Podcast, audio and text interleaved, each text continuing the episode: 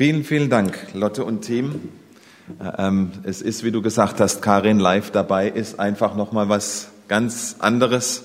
Und ich freue mich, dass wir, glaube ich, auch deswegen Full House heute haben. Äh, wie ich an der Liste gesehen habe, ganz herzliche Grüße an euch dort unten.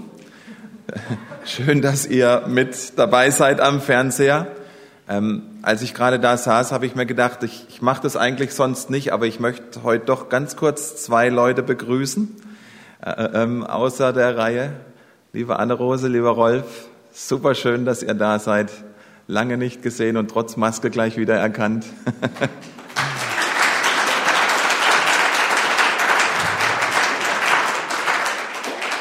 freue mich sehr, dass ihr da seid.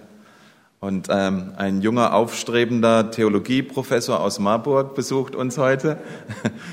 Schön, Josh, dass du da bist, dass du diesen langen Weg gefunden hast und heute uns besuchst.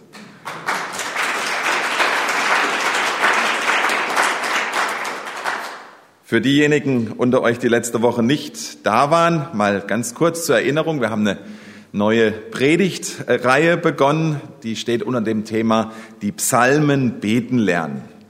Und wir haben da letzte Woche festgestellt, dass äh, die Psalmen durch drei Punkte gekennzeichnet sind.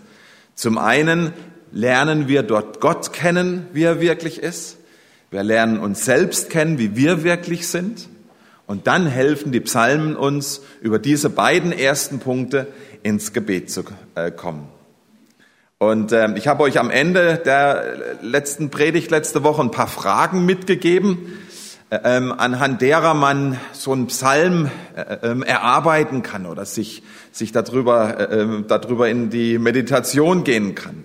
Und ähm, das kann man nicht nur mit dem Psalm, sondern mit irgendeinem Bibeltext. Und ich habe euch heute ein kleines Faltblatt ausgelegt, ähm, auf dem der Psalm von heute drauf ist und auch die Fragen, die, äh, ähm, die ich euch gestern da mitgegeben habe. Und anhand von diesem kleinen Faltblatt würde ich gerne mit euch heute die Predigt mal durchgehen. Ich lese mal mit uns den Psalm 131, so wie ihr ihn vor euch findet. Zufrieden bei Gott ist die Überschrift. Ein Wallfahrtslied gesungen auf dem Weg hinauf nach Jerusalem von David. Herr, mein Herz ist nicht erfüllt von Stolz. Auch schaue ich nicht überheblich auf andere herab. Ich erstrebe nicht hohe Ziele, die zu vermessen für mich wären. Vielmehr habe ich meine Seele besänftigt und beruhigt. Wie ein gestilltes Kind an der Brust seiner Mutter, so zufrieden ist meine Seele. Israel hoffe auf den Herrn jetzt und für alle Zeit. Zufriedenheit bei Gott, das ist die Überschrift von diesem Psalm. Gedanken darin, wie können wir zufrieden leben. Wieder, wie letzte Woche gesagt, nicht nach unseren eigenen Vorstellungen, nicht nach den Vorstellungen der Welt um uns herum, sondern nach seinen Gedanken, nach seinem Rezept. Drei kurze Verse, die die Weisheit eines ganzen Lebens. Und ihr Lieben, das, das ist das, was die Psalmen, die Weisheit-Literatur der Bibel äh, äh, im Großen und Ganzen ausmacht. Drei kurze Psalme und, und ein ganzes Leben, eine, eine tiefe, wichtige Wahrheit und Weisheit da drin enthalten. Wie können wir zufrieden sein, zufrieden leben? Wenn wir jetzt mal in den Text weitergehen, dann ist schon, schon die Überschrift super interessant. Ein Wallfahrtslied zu singen auf dem Weg nach Jerusalem zum Tempel, in den Tempel. Es ist also ein Psalm, ein Lied, das Pilger in der damaligen Zeit gesungen haben, um sich auf die Gegenwart Gottes vorzubereiten, um zum Gottesdienst zu kommen. Das wurde also nicht im Gottesdienst gesungen, sondern auf dem Weg dahin. Sie haben sich damit sozusagen auf Gott eingestellt. Und vielleicht kann man sich das irgendwie so ein bisschen bildlich vorstellen in der damaligen Zeit. Eine junge Mutter ist auf dem Weg mit einer Pilgergruppe da nach Jerusalem, trägt vielleicht auf diesem anstrengenden Weg zum Festgottesdienst im Tempel ihr kleines Kind auf dem Rücken in so ein Tragetuch gewickelt und singt für sich, vielleicht auch für den Kleinen, um ihn in dem Schlaf zu wiegen, singt sie dieses Lied. Freut sich dabei auf den Gottesdienst. Endlich mal rauszukommen aus dem Alltag und etwas ganz Tolles zu erleben. Und so läuft diese Pilgergruppe da vor sich hin und singt vielleicht das immer wieder mal, was da in Vers 2b steht, wo es heißt, wie ein gestilltes Kind an der Brust seiner Mutter, so zufrieden ist meine Seele. Zufrieden ist meine Seele. Das klingt fast wie so eine Feststellung, die die Pilger da zu sich selbst singen. Zufrieden ist meine Seele. Es scheint also, als ob die ein richtig zufriedenes und gutes Leben geführt haben. Die Gruppe zumindest, die das da singt. Aber wenn wir noch mal ein bisschen genauer hinschauen, gerade mal in diesen Vers 2, dann bemerken wir, dass das, diese Zufriedenheit, die sie da besingen, nicht ihr Normalzustand war. Die mussten erst zu diesem Zustand hinkommen, zu dieser inneren Haltung der Zufriedenheit. Schaut mal, wie es da heißt. Vielmehr muss ich zuerst mal meine Seele besänftigen und beruhigen. Was sagen die Pilger also damit aus oder mit diesem Lied? Sagen also quasi, ich komme aus einem Alltag, wo meine Seele erstmal besänftigt und beruhigt werden musste. Wahrscheinlich aus einem Alltag, wo extrem viel los war, viel Unruhe, viel Rastlosigkeit, vielleicht auch Konkurrenzkampf hier und da. Alles Dinge, die wir heutzutage ähnlich erleben. Geht's da in unserem Leben nicht auch oft so? Drunter und drüber. So viel Lärm von hier und da, so viel Unruhe, so viel Unzufriedenheit, oder? Ähnlich wie bei den Pilgern hier. Viele Menschen auch heute stecken in so einem täglichen Konkurrenzkampf, müssen sich im Arbeitsleben durchsetzen, Ellenbogen ausfahren, zeigen, was sie wert sind, damit man irgendwo hinkommt. Oder wir kämpfen mit Fragen und mit Zweifeln fühlen uns unter Druck gesetzt, kommen nur schwer zur Ruhe, weil wir überflutet sind mit so vielen Anforderungen, so viele Dinge zerren an uns in alle Richtungen. Dinge, denen wir in unserem täglichen Leben ausgesetzt sind. Und so ist unser Leben gefüllt oftmals mit Fragen, mit Sorgen vielleicht, mit Problemen, die uns den Schlaf rauben. Manchmal macht sich der Frust vielleicht so tief in uns breit, dass wir denken, Mann, mein Leben, mein Leben läuft überhaupt nicht so, wie ich mir das vorgestellt habe mal. Ich hätte doch eigentlich was anderes erwartet. Hätte ich nicht was Besseres verdient, gerade mal als Christ? Aus so einem und einem ähnlichen Alltag vielleicht müssen die Pilger auch gekommen sein, sonst würden diese Worte hier keinen Sinn machen. Wie, wie kam es aber jetzt dazu, dass sie letztendlich zu dieser Überzeugung gekommen sind, dass sie überzeugend singen konnten, zufrieden ist meine Seele in mir? Das erkennen wir, wenn wir die Verse drumherum betrachten. Vier kleine Punkte, wie die Pilger zu dieser Zufriedenheit gekommen sind. Zuerst in Vers 1 zeigen sie uns drei Dinge, die sie ablegen mussten, die sie loslassen durften auf diesem Weg zur Zufriedenheit, auf dem Weg zum Gottesdienst. Schaut mal Vers 1. Mein Herz ist nicht erfüllt von Stolz. Auch schaue ich nicht überheblich auf andere herab. Ich erstrebe nicht hohe Ziele, die zu vermessen für mich wären. Was bedeuten diese Punkte und wie tragen sie zu meiner Zufriedenheit bei? Mein Herz ist nicht erfüllt von Stolz. In der damaligen Zeit war das Herz der Sitz des Denkens und des Wollens, sagen die Kommentare, wie ihr auf eurem Faltblatt seht. Und der Pilger, der singt hier zu sich, dass Stolz in seinem Herz keinen Platz finden soll. Ich möchte nicht, dass Stolz zwischen mir und Gott steht. Das singt der Pilger auf diesem Weg zu sich selbst und zu Gott. Es soll in meinem Leben nicht nur um mich gehen, Herr. Ich möchte mir nichts drauf einbilden, auf das, wer ich bin und was ich habe und was ich erlebt habe. Ich bild mir nicht mal was darauf ein, was ich von Gott weiß oder mit ihm erlebt habe. Ist eh alles nur ein Geschenk dieses Schöpfers. Sich als Nabel der Welt zu denken, zu halten, das macht unglücklich, das macht unzufrieden. Außer man hat so ein ganz, ganz dickes Fell, wie so mancher Ex-Präsident dieser Welt, dann hält man das vielleicht aus. Aber die Bibel sagt uns hier was anderes.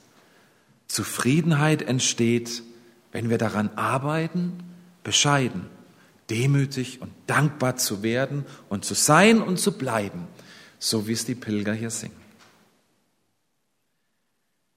Auch schaue ich nicht überheblich auf andere herab. Ich will nicht über andere hinwegsehen und hinweggehen. Ich will eben nicht schlecht über andere denken und reden, auch wenn sie in meinen Augen vielleicht einen Fehler gemacht haben. Wer bin ich schon zu richten, wenn Jesus für den anderen gestorben ist und wenn Gott ihn dafür freispricht? Sich selbst zu wichtig zu nehmen und andere schlecht zu machen, das schadet uns selbst und macht uns unglücklich und unzufrieden. Und ich erstrebe nicht hohe Ziele, die zu vermessen für mich wären. Manchmal treibt uns dieser Ehrgeiz, uns Ziele zu stecken, die nicht erreichbar und einfach ungut für mich und meine Familie und für mein Umfeld sind. Manchmal treibt uns vielleicht dieser Gedanke, dass wir doch gerne etwas Besonderes sein wollen. Nicht so die graue Maus, sondern aus dieser Masse etwas herausstehen wollen. Dann nehmen wir für uns oder vielleicht auch für unsere Kinder uns Ziele vor, bei denen wir heillos uns selbst überschätzen und andere unnötig unter Druck setzen. Solch falscher Ehrgeiz hat nicht selten körperliche Konsequenzen. Resignation, Müdigkeit, Depressionen und so weiter. Und der David erscheint hier in diesem Psalm zu sagen, ich gehe eben nicht mit Dingen um, die zu groß und zu wunderbar für mich sind. Ist das nicht krass, ihr Lieben? Diese Worte aus dem Munde eines Königs zu hören?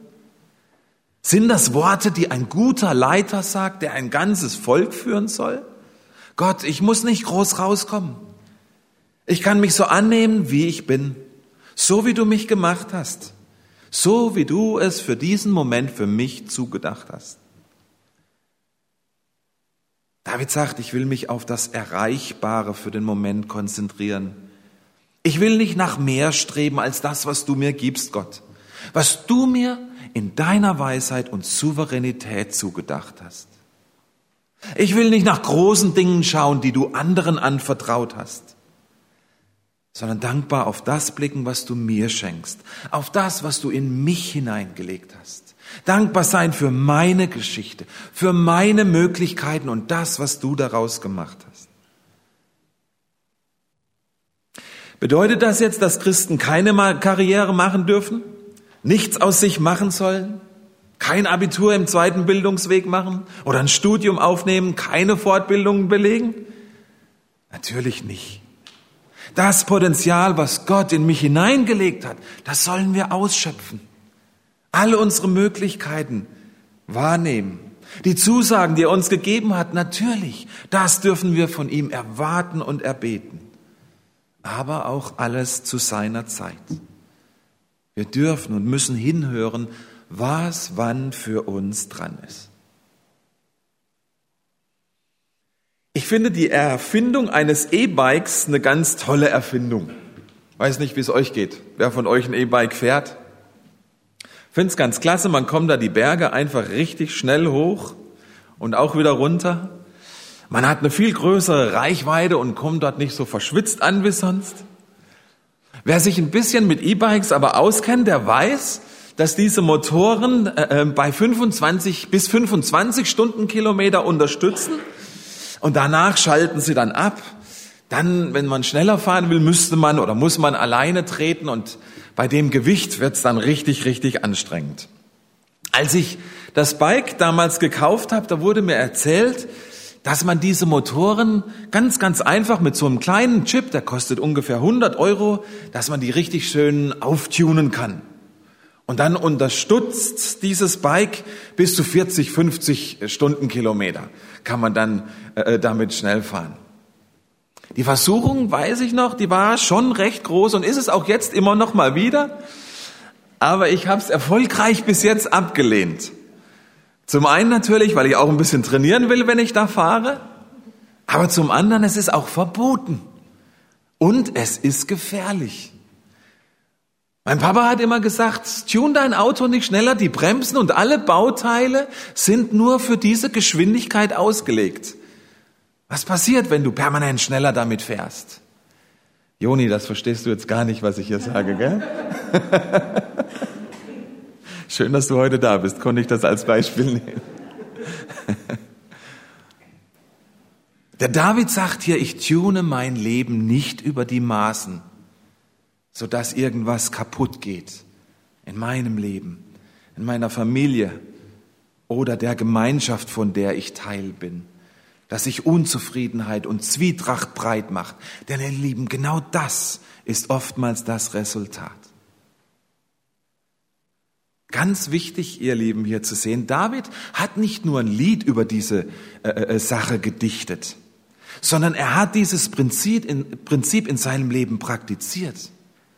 Erinnert euch mal dran, als junger Mann, als er von Samuel zum König über Israel eingesetzt wurde, gesalbt wurde. Was ist danach passiert? Was hat sich geändert? Erinnert euch an diese Szene. Sieben Liter, glaube ich, Salböl, das über ihn, über seinen ganzen Körper geschüttet wird. Sein ganzer Körper war eingedeckt mit diesem wohlriechenden Salböl. Ein Segenszuspruch Gottes. Er würde ein Leben lang bei ihm sein. Und was hat sich in diesem Moment oder danach geändert bei ihm? Hm? Genau, nichts. Saul blieb König. Noch viele Jahre. Er blieb an der Macht als schlechter König. David hätte eingreifen können. Ein Putsch, ein Aufstand. Das Volk war auf seiner Seite. Die wollten den Saul nicht mehr. Und trotzdem bleibt David geduldig und wartet ab, bis Gott ihm seine Zeit schenkt. Er wusste um seine hohe Berufung und blieb trotzdem bescheiden und zufrieden und diente dort, wo er für den Moment hingestellt war. Ihr wisst, er bewährte sich im Kleinen und dann können wir sehen, wie seine Verantwortung mit seiner Lebenszeit dann gewachsen ist. Weist dieser Psalm in irgendeiner Weise auf Jesus hin? Eine weitere Frage auf eurem Faltblatt. Oder wo können wir, wo könnte dieser Psalm in das Leben von Jesus passen? Und vor allem, Voll interessant, wie hat Jesus dann da reagiert? Wenn wir von König David sprechen, der dienen selbst in seiner Königsherrschaft das gelebt hat, dann haben wir in Jesus, na klar, noch einen größeren König.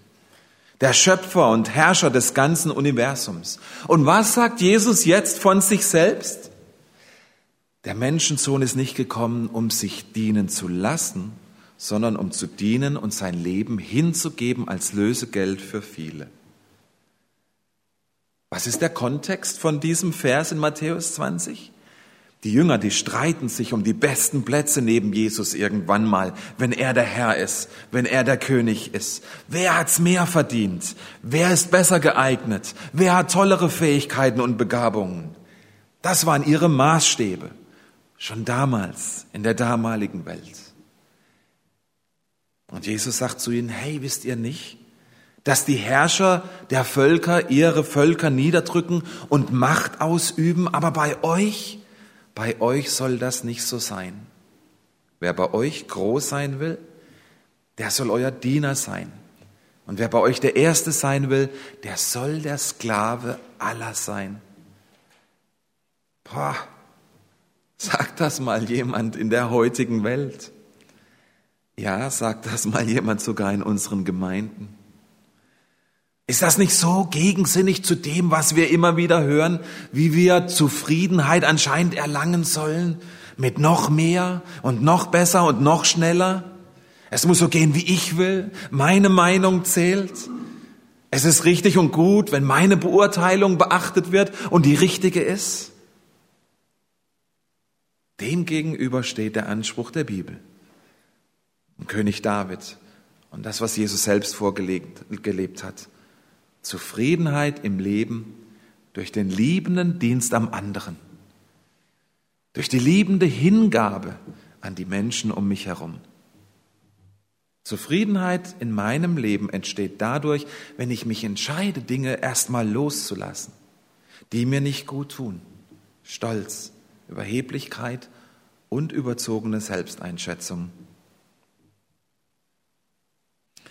Anschließend zeigt uns der Psalm aber noch eine wichtige vierte und letzte Zutat für unsere persönliche Zufriedenheit.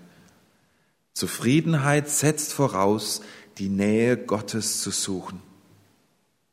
Schaut nochmal in Vers 2. Vielmehr habe ich meine Seele besänftigt und beruhigt. Und jetzt kommt wie ein gestilltes Kind an der Brust seiner Mutter. So zufrieden ist meine Seele. Zufriedenheit an der Brust Gottes.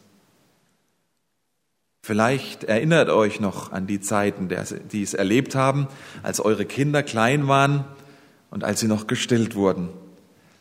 Wir hatten da Freunde in Berlin, bei denen war das alles genau durchorganisiert. Da gab es eine feste Zeit, wo ihr Kind gestillt wurde. Zu dieser Zeit musste er oder sie Hunger haben, jetzt musste er oder sie trinken. Den meisten Eltern, die wir kannten, da hat es irgendwie nicht so funktioniert, bei uns auch nicht. Da brach normalerweise vor dem Stillen erstmal so ein richtiger Sturm los. Da gab es ein Schreikonzert in den höchsten Tönen. Jetzt habe ich Hunger. Jetzt will ich trinken. Und was war das dann für eine Sturmstillung im wahrsten Sinne des Wortes? Der tiefe innere und äußere Friede, der eingekehrt ist, wenn das Kleine dann an der Brust liegen durfte, oder nicht? Das ist, das ist die Gegenwart Gottes. Es fehlt uns oftmals genau dieser Friede, diese Ruhe, diese Entspannung, die wir in der Gegenwart an der Brust Gottes finden können. Er sagt uns das selber in Jesaja 66. Ich will euch trösten wie eine Mutter ihr Kind tröstet. Jemand hat mal gesagt, und damit möchte ich schließen, Glück ist nicht eine Station, wo man ankommt, sondern eine Art zu reisen. Glück ist nicht eine Station, wo man ankommt, sondern eine Art und Weise zu reisen. Und ich glaube, der Psalm 131 zeigt uns diese Art zu reisen.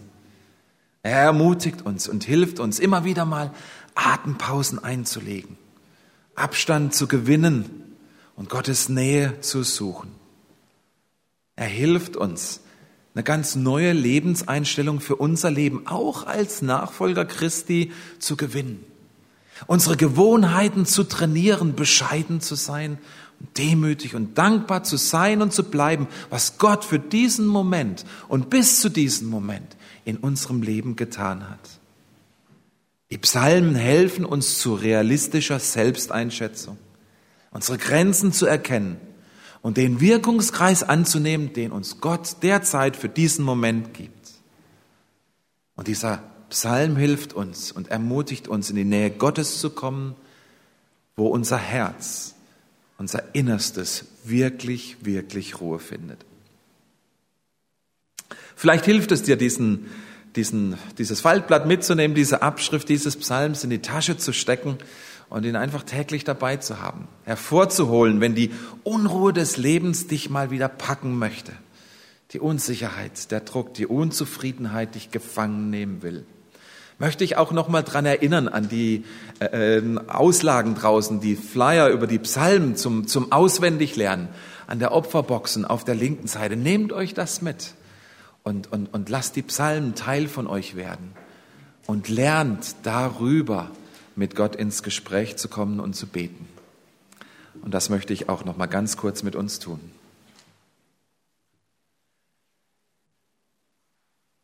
Lieber Vater im Himmel, es ist so gut zu wissen, dass wir dir so sehr am Herzen liegen. dass du uns so sehr liebst und so gute Gedanken über unser Leben hast, Herr. Aber dass das nicht irgendetwas Mystisches, nicht Greifbares irgendwo ganz weit weg ist, sondern du gibst uns dein Wort, das uns konkrete Anleitung gibt, Herr Jesus, wie wir zu dieser Ruhe, zu diesem inneren Frieden kommen in einer Welt, die so unglaublich hektisch ist und jetzt noch mehr in dieser Zeit. Heiliger Geist, wir wollen dir unser Herz hinhalten, prüfe uns, wo uns immer noch Stolz und Überheblichkeit und, und, und zu hohe Ziele bestimmen, unser Handeln, unser Denken, unsere Gemeinschaften, Herr.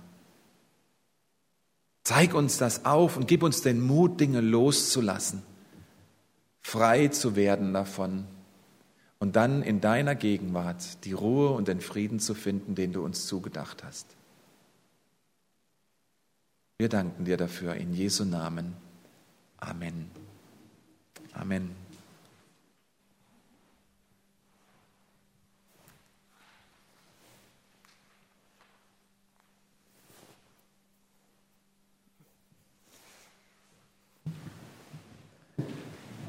Lasst uns stehen und nochmal miteinander beten und den Segen Gottes empfangen. Vater, wir bringen dir unsere Gemeinde. Wir wollen dich um deinen Segen für uns bitten. Herr Jesus, wir wollen dir unsere Kranken bringen, ähm, diejenigen, die auch heute hier sind und an diejenigen, die wir denken, die heute nicht kommen konnten. Wir wollen dich sehr herzlich bitten, dass du deine heilende Kraft in ihnen wirken lässt, durch sie hindurch fließen lässt und Veränderung bewirkst.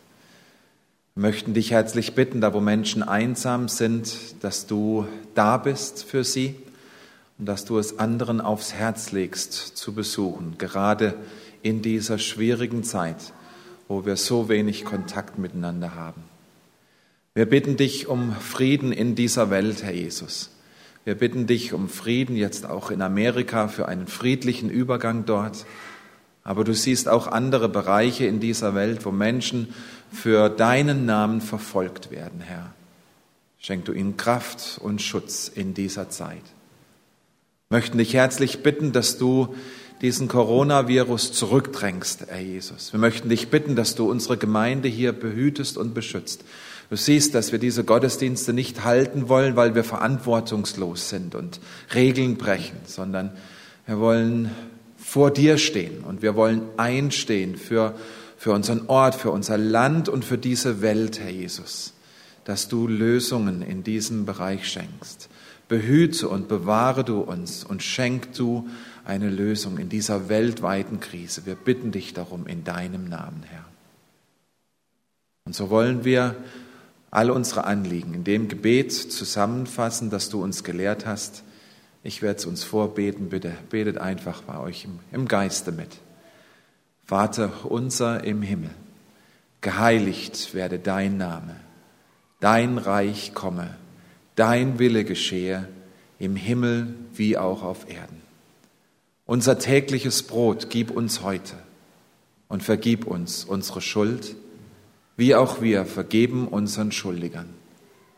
Und führe uns nicht in Versuchung, sondern erlöse uns von dem Bösen. Denn dein ist das Reich und die Kraft und die Herrlichkeit in Ewigkeit. Amen. Und unser Herr Jesus, der segne euch und behüte euch. Er lasse sein Angesicht leuchten über euch und er sei euch gnädig und er erhebe sein Angesicht auf euch und schenke euch seinen Frieden. Geht hin unter dem Segen des Herrn. Amen. Amen.